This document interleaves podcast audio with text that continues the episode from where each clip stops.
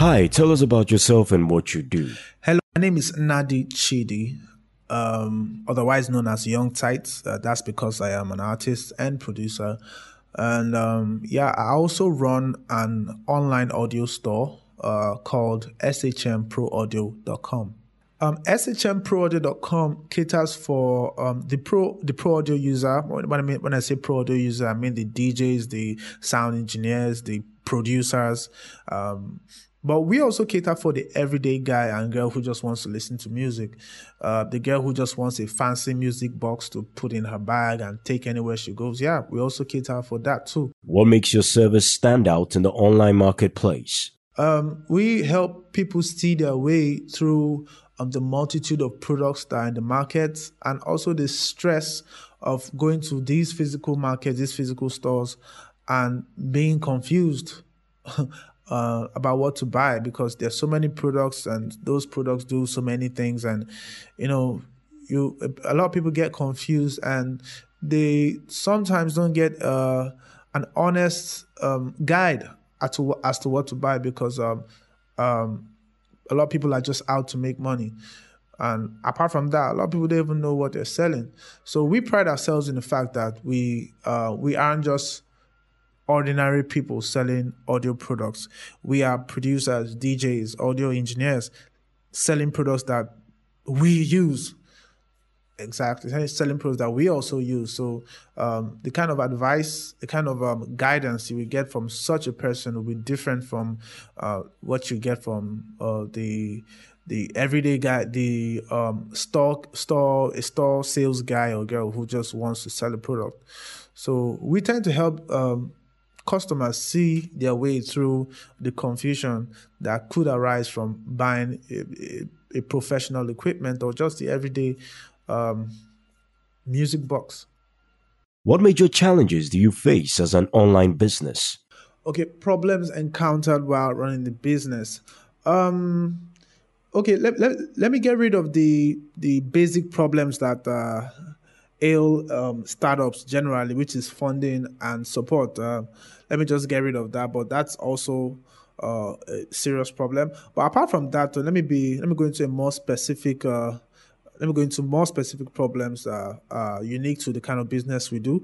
Um, power, power, power, power, power is an issue, but not just to my kind of business. Um, to anybody who runs business in Nigeria, power is an issue. You spend a lot on generators because um, spend a lot on fuel, yeah, and generators because you need to keep uh, your computers on you need to keep your computers on. You're an online business and you use your computers, phones, and other um, devices to interact with your clients. So these devices need to be kept on, and printers for printing receipts and uh, a lot of things. You, you need you need those devices to be on, and uh, this is where this is one place where we spend uh, quite a reasonable amount of money. Uh, and really, I, I, I don't think we, we have to. Then another problem would be um, internet service, uh, but it's not as serious as a power issue. But sometimes I get calls from my product manager telling me that oh he wasn't able to upload some products because the the network has been down or this or that. So it all it is, it is also a problem. Sometimes I get messages late, I get mails late. Yeah, you understand. So that's that's also a problem. So basically, these are the two uh, unique problems that we have encountered uh, while running the business. What would be your advice to fellow online startup companies?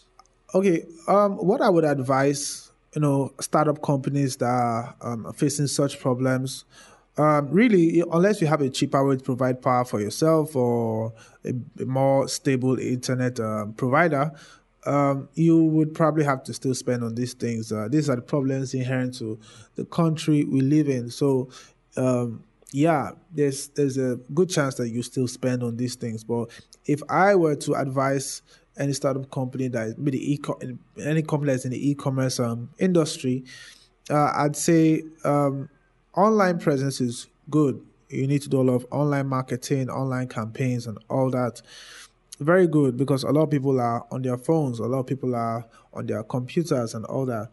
But um, a lot of times we neglect, you know, the outdoor outreach too. It is very important. Um, it's almost as important as, as the outdoor as the online outreach too. You have to get out there You have to let people know what you do. You have to communicate with these people, store owners, people who are into the line of business that you do. You, you, you, you, you'll be very surprised how much um, um, progress you can make by outdoor outreach as an online store. I'm telling you, you'll be really surprised. You, you have to get out there because there's some products that are trending. There's products that just you know hit the streets, and it might take a while for it to come online. But the people who sell these products know because uh, they they they're into the, it's their job. You understand? So the market forces sometimes you might you might not really see or understand the market forces so much if you're always in your room or your office, you know, in front of a computer. You might not really understand how the market forces go. But if you're out there occasionally on the streets, talk with the store owner, say, ask them questions, you know, what's popping, what's what's what's happening, what products are trending, where do you see, oh, which product dropped, which product added. You understand? It's this this is very important to a lot of e-commerce companies neglect this because you know their excuse is that our customers are uh, online but the groundwork the groundwork is just as important as sourcing for customers online. Uh, another advice i would give them is uh, uh, be passionate about what you do.